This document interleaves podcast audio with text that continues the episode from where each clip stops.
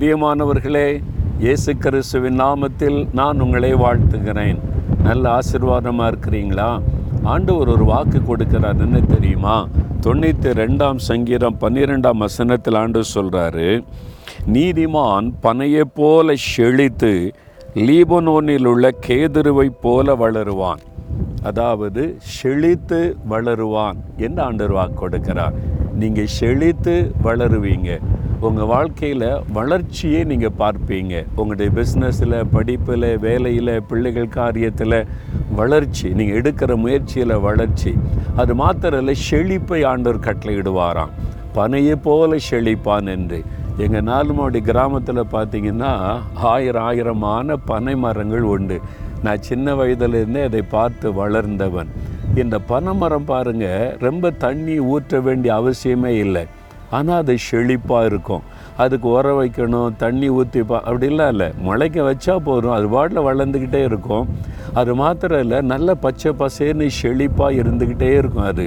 ரொம்ப வறட்சி வந்தால் தான் அது வந்து பட்டு போகுமே தவிர மற்றபடி செழிப்பாக இருக்கும். எவ்வளோ பெரிய காற்று வீசினாலும் நான் சின்ன வயசில் பார்த்து ஆச்சரியப்பட்டு இருக்கேன் அது அப்படியே தரை மட்டும் வந்து அப்படியே மறுபடியும் நிமிந்து நிற்கும்.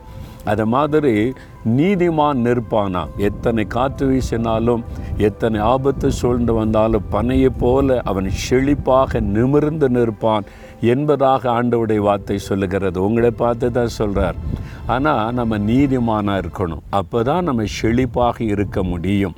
யார் நீதிமான்கள் அப்படின்னு நினைக்கிறீங்களா?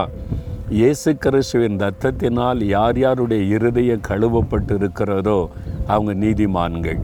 நாம் பாவங்களுக்கு செத்து நீதிக்கு பிழைக்கும்படி இயேசு கிறிஸ்து சிலுவையிலே நமக்காக இரத்தம் சிந்தினார் என்று வேதத்தில் எழுதப்பட்டு இருக்கிறாரு அப்போ பாவிகளாக இருந்த நம்மை நீதிமானாய் மாற்ற இயேசு சிலுவையில் ரத்தம் சிந்தி நமக்காக மறித்தார் எந்த ஒரு மனிதன் அதை விசுவாசித்து இயேசுவே உம்முடைய ரத்தத்தினால் என்னை கழுவி என்னை நீதிமான் ஆக்கிவிடும் என்று தன்னை அர்ப்பணித்து ஜெபிக்கும்போது அவருடைய ரத்தத்தினால் கழுவப்பட்டவர்கள் நீதிமான்கள்.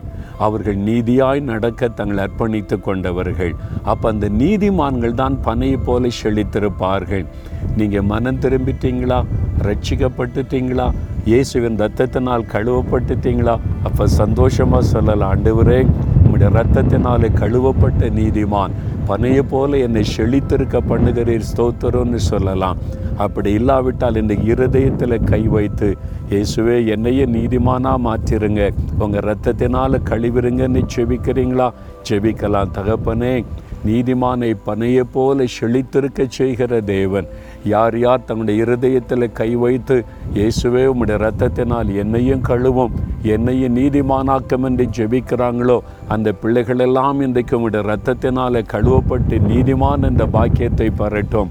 அவருடைய வாழ்க்கை செழித்திருக்கட்டும். உம்முடைய வாக்குத்தத்தம் நிறைவேறட்டும். இயேசுவின் நாமத்தில் ஜெபிக்கிறோம் பிதாவே. ஆமேன் ஆமேன்.